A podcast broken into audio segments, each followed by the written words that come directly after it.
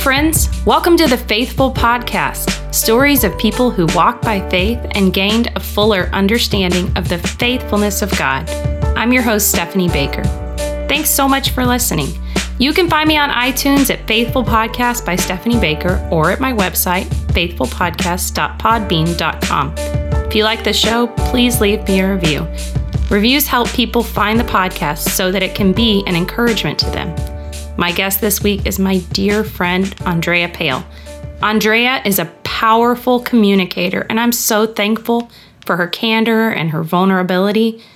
We got a little carried away with the length, and because I didn't want you to miss a single thing, I decided to split it into two episodes.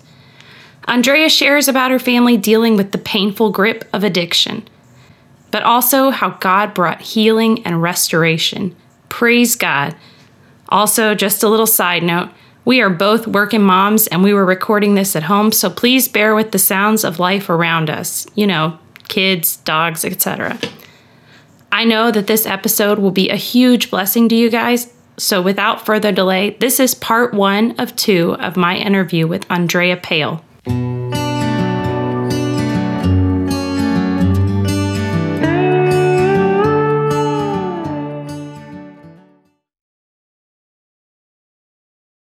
Guys, I am so glad that you're able to hear this conversation. I have today Andrea Poehl. She is a very dear friend that I have known for I don't know, 15 years or so. Mm-hmm. Um, we we met through um, a organization in, at Texas A&M University. Whoop, and and uh, we both have a heart for um, kids that kind of get overlooked sometimes and um, may have some struggles at home. And uh, she's an awesome person, and she's going to be sharing today um, about some stuff that she's been through with her family. So I'm really glad you're here, Andrea. Thanks so much for coming. Oh, it's a privilege. So glad to be here. Yeah. Um, so, well, We're recording at home. If you can't tell, there's a little bit of extra noise in there. Um, so, can you just tell me a little bit about yourself uh, for anybody that's listening that may not know you already, and what little bit of what, what you're up to these days? Definitely. A few things have changed since we first met. Mm-hmm. Um, since then, I'm a mom to 12 year old twins. We have boy girl twins that are 12. I could just get into fetal position and cry about that. Um, so yeah, when we first met, we were newlyweds. I believe mm-hmm. we were in our first year of marriage, quite possibly. I, yeah, I think we, it was pretty early on. Yeah, I think it was around 2003 when we met, and mm-hmm. so. Uh, we had kids in 2007, and wow. Ryan and I have been married now for 17, going on 17 and a half years oh before oh long. So I know. So it has been a while uh, yeah. since we became friends. But he has since then, since we met in that organization, he is now the pastor of community care, so over community outreach as well as sort of congregational care, where we are at our um, church and College Station. We're still here, mm. living the good life in Aggie land, and I was um, a teacher for Head Start with uh, the school district. And so, for those that are not familiar with Head Start, it is a federal program that seeks to empower um, vulnerable children and families in the community, and it is nationally. Um, uh, it's a national program. So I was a teacher for the school district and then an administrator in the years since you and I have been connected. And now I am a consultant and I travel nationally to work with programs and teachers throughout the country that are doing the good work uh, for the good people in their communities that are disenfranchised, as, as you mentioned. So, yeah, that's what I've been up to these days, doing consulting work uh, here and there. And um, that's kind of, that's life these yeah. days. Mm-hmm. That's so cool. I think it's great that you have found such a or, an awesome organization to work with and got to serve with them for so many years in so many different roles. I think that must give you a whole lot of um, ability to speak to different situations and to be very sympathetic to the struggles of working in an environment where there's there's a lot that you deal with. There's a lot of different um, you know things where people are probably working with folks outside of their cultural groups or mm-hmm. outside of the, the norm of the people they might interact with, but they care deeply for them. So that's cool.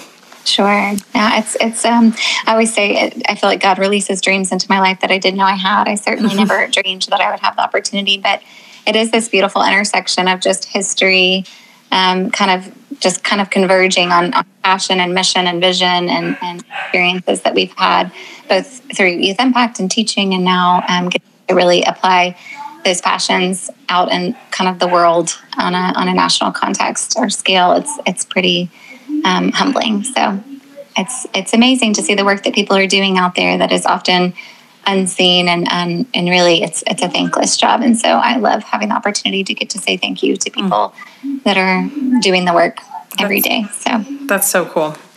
Um, so can you tell us how you came to know Jesus? Sure, I sure will. Well, my earliest memory of Jesus was within the Catholic Church as a little girl. My mom's family they were devout Catholics, and and so I did attend Sunday school up until um, First Communion. Around that age was probably those were my last memories of attending church.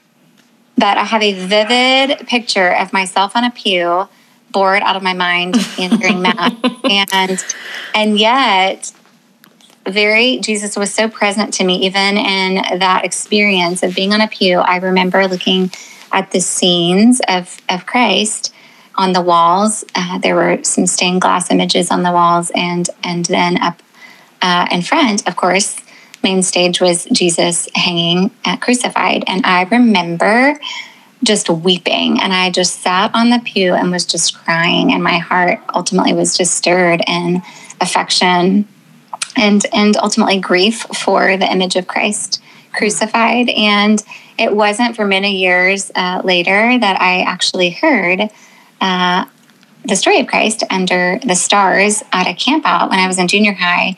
My dad sent us to a camp in um, the hillside of hillsides of Texas. I'm trying to think of where we were exactly, but mm-hmm. uh, it was Wimberley, Texas, I believe. And so I in the hill country, and I was it was the last night of camp, and it was under the stars. And I remember hearing for the very first time uh, that this creator God that put the stars in place and that knows them by name, that he knows me and that he sees me and that he loves me. And mm.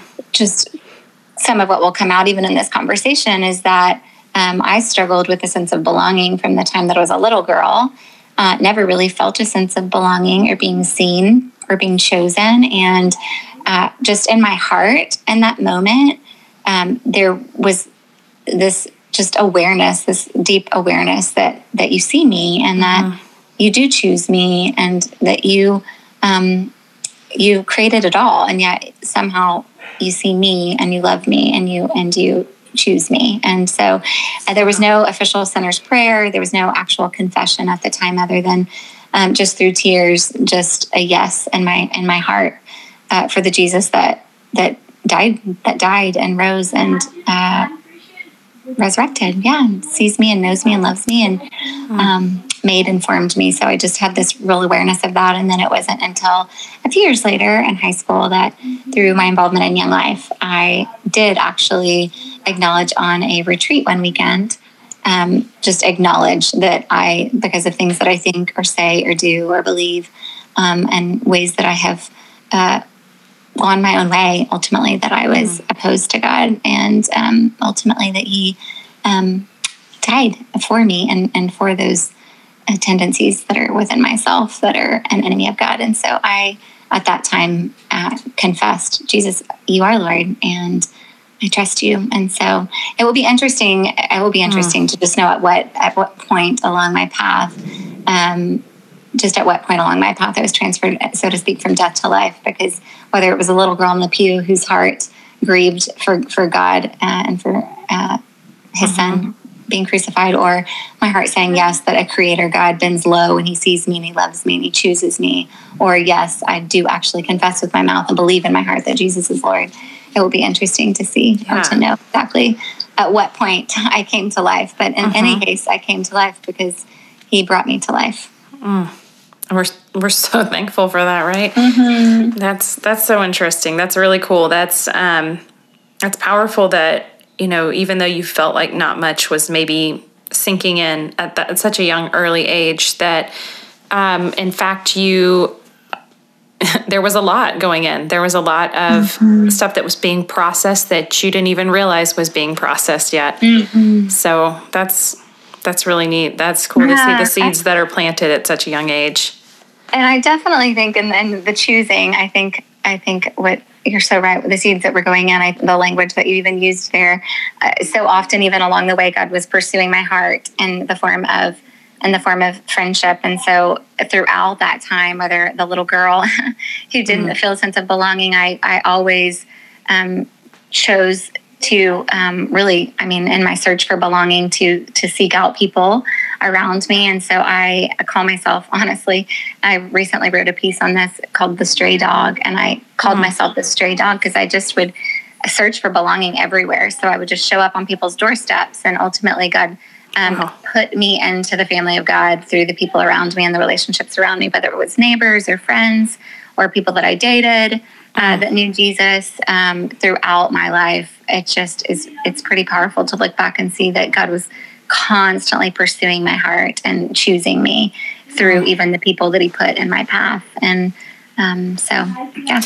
I think that's super encouraging too, in light of your you and Ryan and the personalities that you have, because I felt like around you guys, I felt a very strong sense of belonging, and I think mm-hmm. that you tried to create a very strong community, and I think.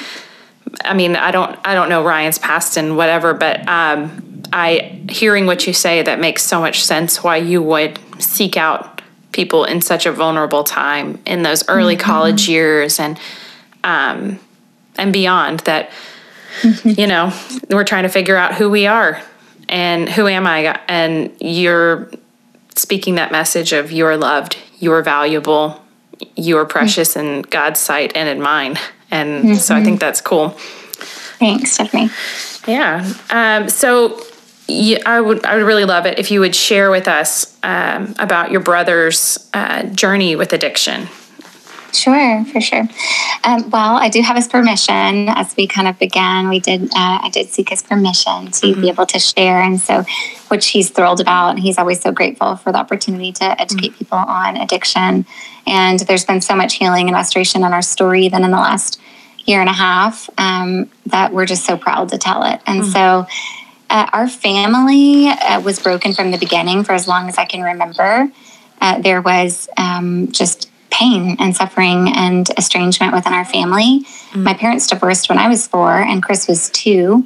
And with that separation, um, obviously, there's so many layers uh, and complexities to the pain that was uh, present within our home and how people managed that pain mm-hmm. and within our family. And so, um, because we all put our pain somewhere, my brother's pain went towards addiction beginning at age 12. Mm. And so he started using uh, as young as 12. And so uh, by the time he was in high school, um, one of my best friends and I actually found drugs in his, his bedroom, mm. as well as loaded weapons in his room. And so then um, by the time I was in college, my sophomore year in college, I got the first call. Um, I think I was about 19.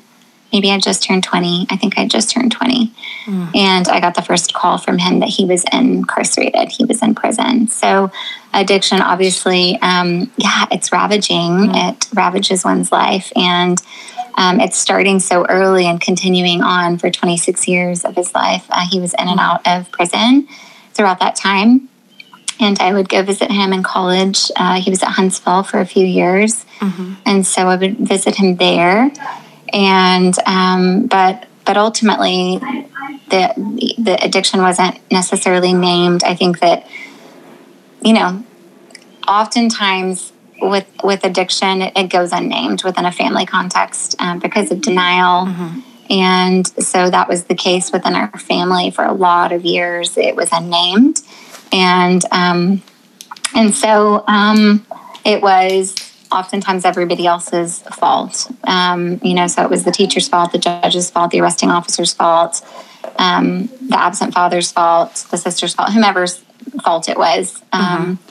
And so, uh, with that, sometimes the way that we manage our pain is obviously projecting it and blaming it and avoiding and denying it. And so that went on for a long time. And mm-hmm. so without his, his addiction, obviously, did not get treated and didn't um, uh, really get addressed or faced head on until uh, many, many years. And so, um, yeah, so with that, there was a time um, of him being in and out of prison, obviously, lots of anger throughout those years, estrangement and separation between the two of us. Um, boundaries ultimately uh, mm-hmm. were formed between the two of us, which led to a break in relationship for about almost a decade. And so, um, yeah, that gets into some of the other questions I'm guessing that we'll talk about. But mm-hmm. uh, 26 years of addiction before really um, there was this process of, of restoration that took place in the last two years. And so he has, um, yeah, he is in recovery currently. Praise God. He has over two months of sobriety. Mm. And um, prior to that, he had uh, 15 months um, before a recent relapse. But he is on the recovery road, and our family is on the recovery road as well. And we are well and uh, well, well on our way to healing as a family. Mm. That's so awesome. Mm-hmm. Can you explain a little bit about what you mean when you say the addiction went unnamed? Yeah, definitely. Um, I think uh, so often addiction shows itself within the family. You know, it, it, affects the family, and I appreciate you even kind of addressing that part of addiction because it it is a family disease, mm-hmm. and each member of the family interprets addiction and responds to addiction so differently. Mm. And um, so I think it goes unnamed many times because it's just kids being kids, or mm. it's just okay. experimental, or it's just um, you know everybody everybody drinks a little bit. Everybody everybody smokes weed at some point. Everybody okay. well you know they just have they just have a you know he has he has a back he has back pain so he has a prescription for some painkillers. Like it's just mm. you know there's a lot of minimizing that I think can happen and. Um, and so I think I think with that, or just overall, just overwhelm of not knowing what to do if it is named. What is the next step if we actually call it what it is? That this is addiction. That this is a disease. That this is what it is. Um, mm. I, so I think sometimes it's easy for us to just rationalize the behaviors or um, kind of avoid altogether just naming it because it's so overwhelming to know how to treat it and what to do about it. Yeah. I mean, mm-hmm. I I can see how as a as a parent, I could probably see myself doing that or as a spouse or even as a sibling, I could see I could see how you would it'd be easier in some ways to to do that initially, but I get I mean, it doesn't it would make sense that no healing would take place until you actually call it what it is. I mean, that's the 12 step program, right? You have right. to you know, admit that you're powerless against whatever addiction it might be. Definitely. Mm. And I think having compassion, um, I can speak to this because there has been so much healing um, because everybody interprets within the family. uh, they, uh, they interpret the disease differently and the behaviors differently and respond to the, the behaviors differently. There so much of uh, so much of the pain is shared kind of uh, cross laterally even within the family. Yeah. So um, I think that you know I I don't think, yeah, we, I'm going to speak to this because it is a family disease mm-hmm. and we are healing as a family. And only because we've had so much restoration am I able to speak into this. But so much of, of what needed to be named and the addiction was, uh, was, it was necessary not just for my brother's recovery, but for my own because uh, with, with kind of it being a, a, family disease, my mom and I responded very differently to it. And because I, um, recognized the addiction many years earlier. And for the sake of my own family, drew boundaries uh, with Chris when he was in active addiction. It it definitely came out sideways within our family, and so it wasn't until honestly in the last few years, um, going to counseling, um, my brother being in recovery, um, and my mom participating in that process, all of us participating in that process. It was wasn't really until then that we we were even able to kind of be on the path of healing because um, it, it you all have to ultimately get to a place where you where you are able to name it together and acknowledge the way that it has impacted you both as individuals and as a system. Right. If that makes sense. No, I mean you you kind of already started addressing this, but like how did this I mean you drew boundaries, but like what did that practically look like with you and your family? Sure, for sure. Um, well, I, it wasn't honestly. Uh, it was it was when I had children. Mm-hmm. Um, my kids were little. Actually, the first time that I, I started to kind of really understand that I would that, that there would need to be a reorientation of kind of the way things were and, and within the system. I was pregnant with twins and my brother showed up at Christmas at my house and he was high mm. and um, went out immediately for more alcohol. And it was what you expect it to be when somebody is in active addiction. It was chaotic. I was afraid. I spent a lot of years afraid mm. and I was fearful. And the stress um, was my, I, I, mean, it was every part of my being from the inside out as, as a, a pregnant mom. Yeah. I was affected by the stress of it, and I um, thought I can't do this again. I can't. I can't allow for this again when the babies are here. And so I essentially, how it affected our family was that two years later, when my kids are two, um, my mom made the statement as we were driving around town over on Christmas Eve. She made the statement that my brother was coming to town with a girlfriend and they would be spending the night. And she said, You know, he can sleep in my room and I'll sleep on the couch. And I was caught off guard and I made the statement that I didn't realize that he was coming and I didn't realize uh, that he was bringing someone. And and she responded, um, sharing that she she had advised him not to, but that it didn't go well, and that mm. um, and that he had gone into a rage at the time and that was very clear to me at, at that point that I my responsibility primarily is to my children and to my family. Mm-hmm. And I was not going to allow for rage. I, was, I wasn't going to allow for the chaos. I wasn't going to allow for uh, the consequences ultimately of addiction, active addiction within my home, having two small children. So mm-hmm. that was that was the, that was essentially a reorientation of our family for the next decade. So I um, I said, I can't allow for that. My responsibility is to the safety of my children. And it didn't go well because, again, people respond to addiction differently. And my mom was in a state of denial for a long time. Yeah. Um, and she she would tell you this herself. Um, she believed that she was doing the best for Chris and that was she was there for him. In fact, she was the only one in her view that was there for him mm-hmm. all of those years. And so it she took that, interpreted that as a rejection of Chris as well as a rejection of her. And so addiction is ravaging and mm-hmm. that if mm-hmm. we aren't willing to face it, then it just comes out sideways and it uh, really um, wasn't until honestly counseling in the last two years we were able to go back to that event and to process it with a clear lens of addiction, mm-hmm. calling it what it is, naming it what it is. And so for 10 years almost, my brother was, um, and I were estranged based on that event and based on what he understood that event to, to be. Mm-hmm. And uh, so, yeah, that's how it affected our family for a long time. My mom and I couldn't really speak about my brother um, because of uh, her belief that I didn't want good for him, that I didn't care for him, and um, and my belief, honestly, that she didn't care for me and that she didn't want good for me. Mm-hmm. There's so many layers; it's so complicated the way that it works. But uh, because of the healing that has taken place and um, the counseling that my mom and I actually have done together, we, mm-hmm. we've been able to talk really openly about the way that addiction has affected our family and, in particular, my relationship with her. That's so good. I mean, that's, oh man, that's like, it's rough, but it's so good in hindsight to see how, um, yeah, how much you've gone through and how important it is um, to to get that help. Um, so, sure. Uh, what do you think in all of this was the hardest part of yeah. walking through addiction with your brother and your, your family and everything?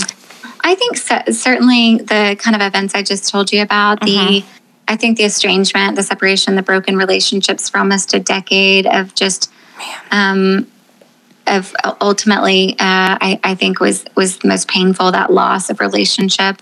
I lost in so many ways. I lost mm-hmm. a brother and I lost uh, a mom in the process. Mm. Um, so I think I think that was the hardest hardest part certainly. Um, being out of relationship, being misunderstood, um, being misrepresented because of because of boundaries. Right. Um, I think was was definitely the, the hardest part. Mm.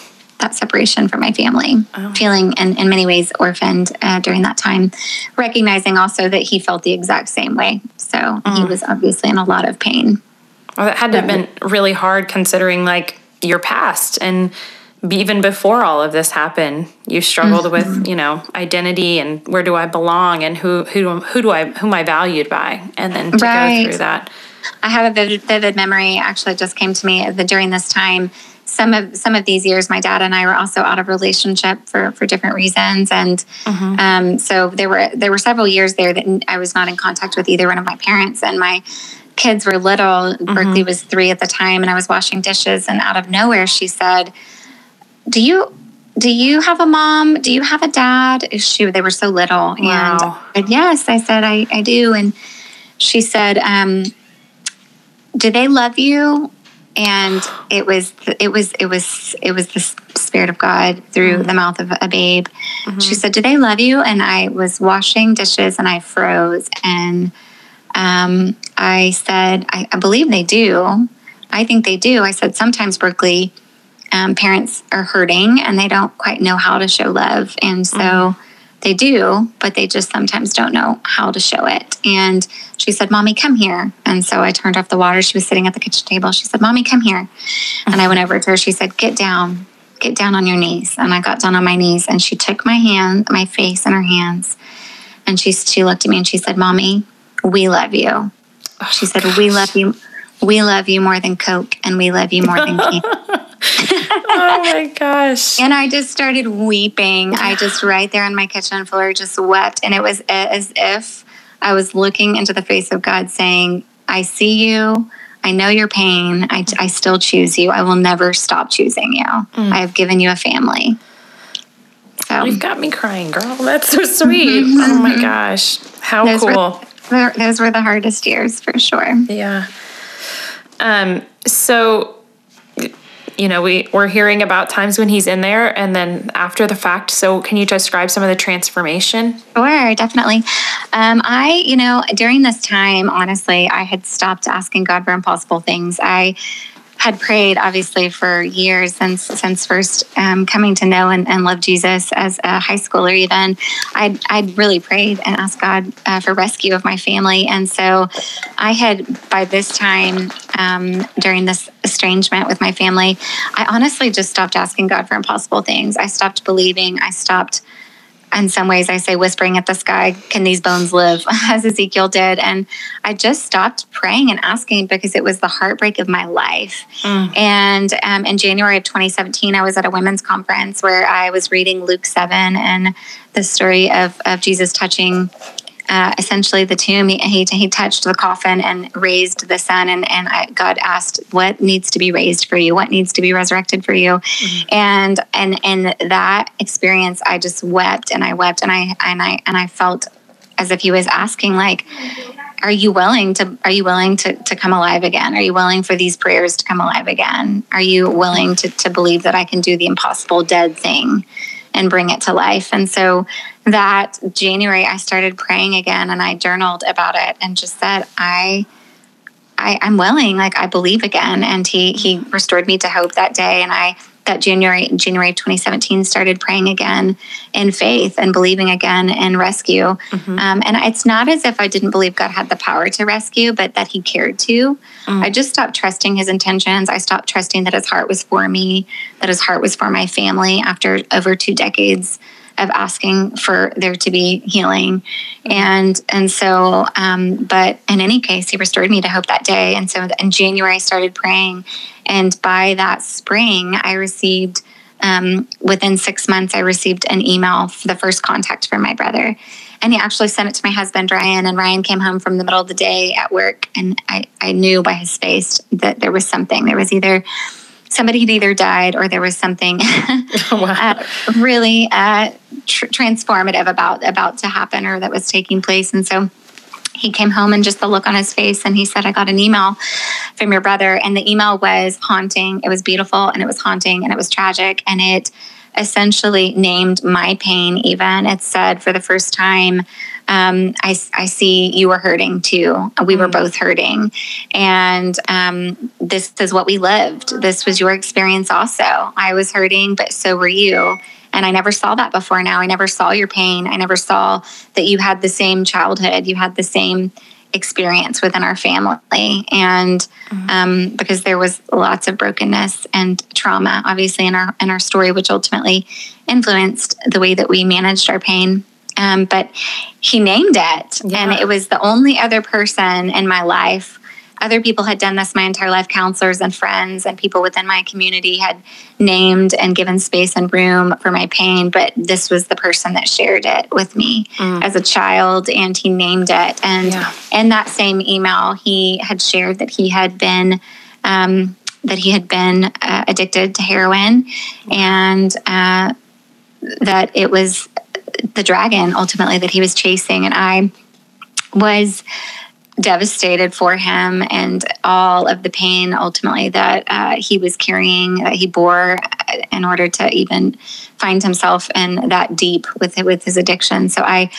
yeah it was the first point of contact. I ran to the back porch and was dry heaving and vomiting just because oh it was just yeah. from this innermost place of just just being moved and broken and haunted by all of it. Mm. Him acknowledging the pain, him sharing and bearing his own pain with me for the first time after almost a decade of not having any relationships. So we emailed back and forth, um, and uh, honestly, that email came from a place of active addiction. So he feels really guilty from some for some of the things that he shared or uh, within that email. But mm-hmm. I told him it was such a gift of grace to me for him to even send it while he was in active addiction because of what I feel like it set free yeah. in my own life for him to, to to have that type of empathy on me mm. as as a sister that shared his pain growing up. And so he was in active addiction at the time.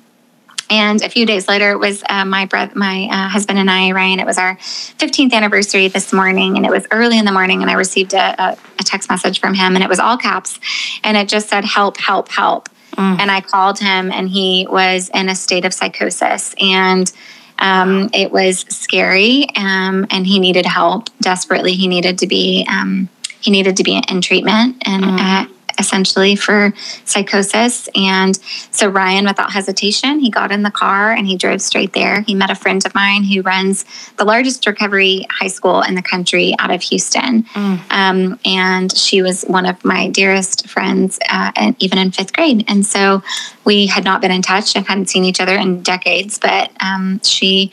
Uh, along with Ryan, ran straight into the darkness. Uh, they together went to be with with with my brother, and look to get him checked into uh, Ben Taub, uh, into the psychiatric facility there. And the day didn't go, didn't go well. Um, in fact, it, it, it, ended with my brother standing in the middle of oncoming traffic, and there were death threats, and it was a really Gosh. scary situation for sure, all around for all of them.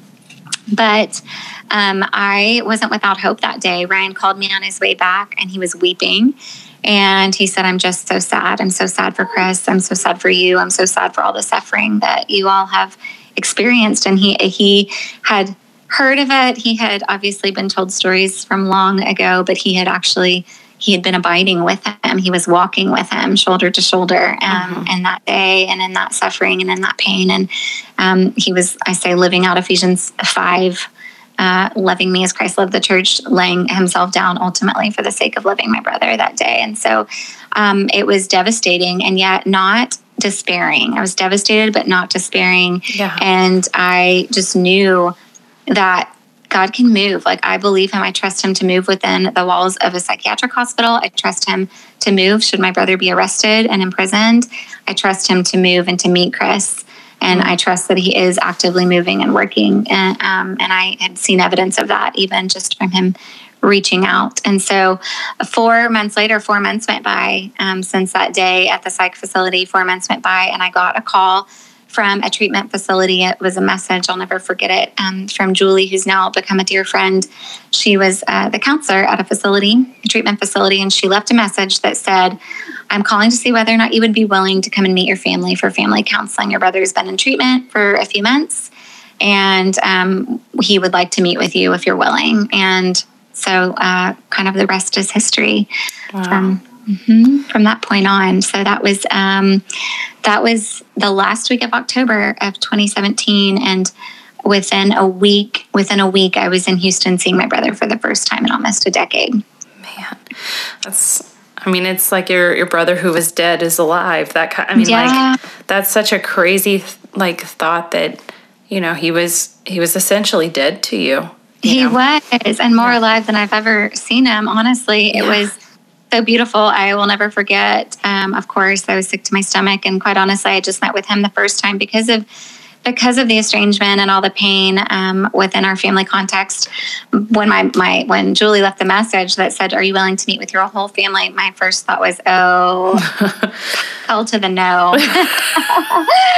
I um, was not willing. I did not feel safe to be in the same room with uh, my both my brother and my mom because mm. of our uh, our history with one another.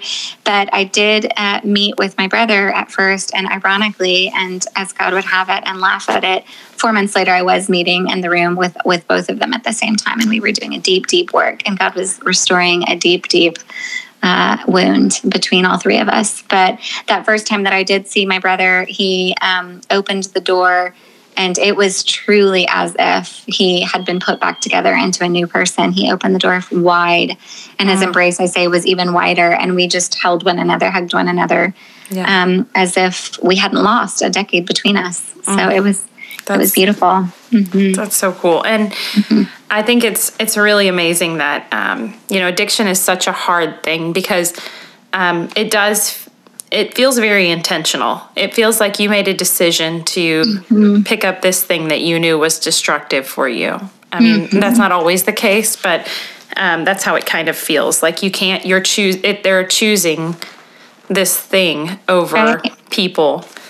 But um, I think it's really inspiring just how compassionate um, you and Ryan have you stayed to him in that mm-hmm. in that difficult walk, and um, I think that's that's really like that's challenging because I'm mm-hmm. not sure I would be ready to walk back after that. And so I mean that praise praise God that you were because that that's why the story is a beautiful one. Um, mm. And sorry, go ahead. Yeah, well, he he he readied my heart for it mm. for cer- for certain. I did not always respond with compassion, and Chris would tell you that. I mean, there was plenty of judgment for plenty of years, and so much fear around his addiction, and our tendency, of course, is to move away from those things that we, we're afraid of and that mm. we don't understand. And um, so God ultimately readied my heart and uh, my mind to move towards Chris and to move towards healing. Um, and there is so much shame around addiction. And, and here's the deal: we all we all put our pain somewhere. Every single one of us is tempted to, to, numb, to, numb, out. Mm-hmm. We all do, we all numb out um, because it's scary. It's it's incredibly painful for us to allow ourselves to feel our feelings and to let ourselves grieve deeply, to mm. acknowledge our losses.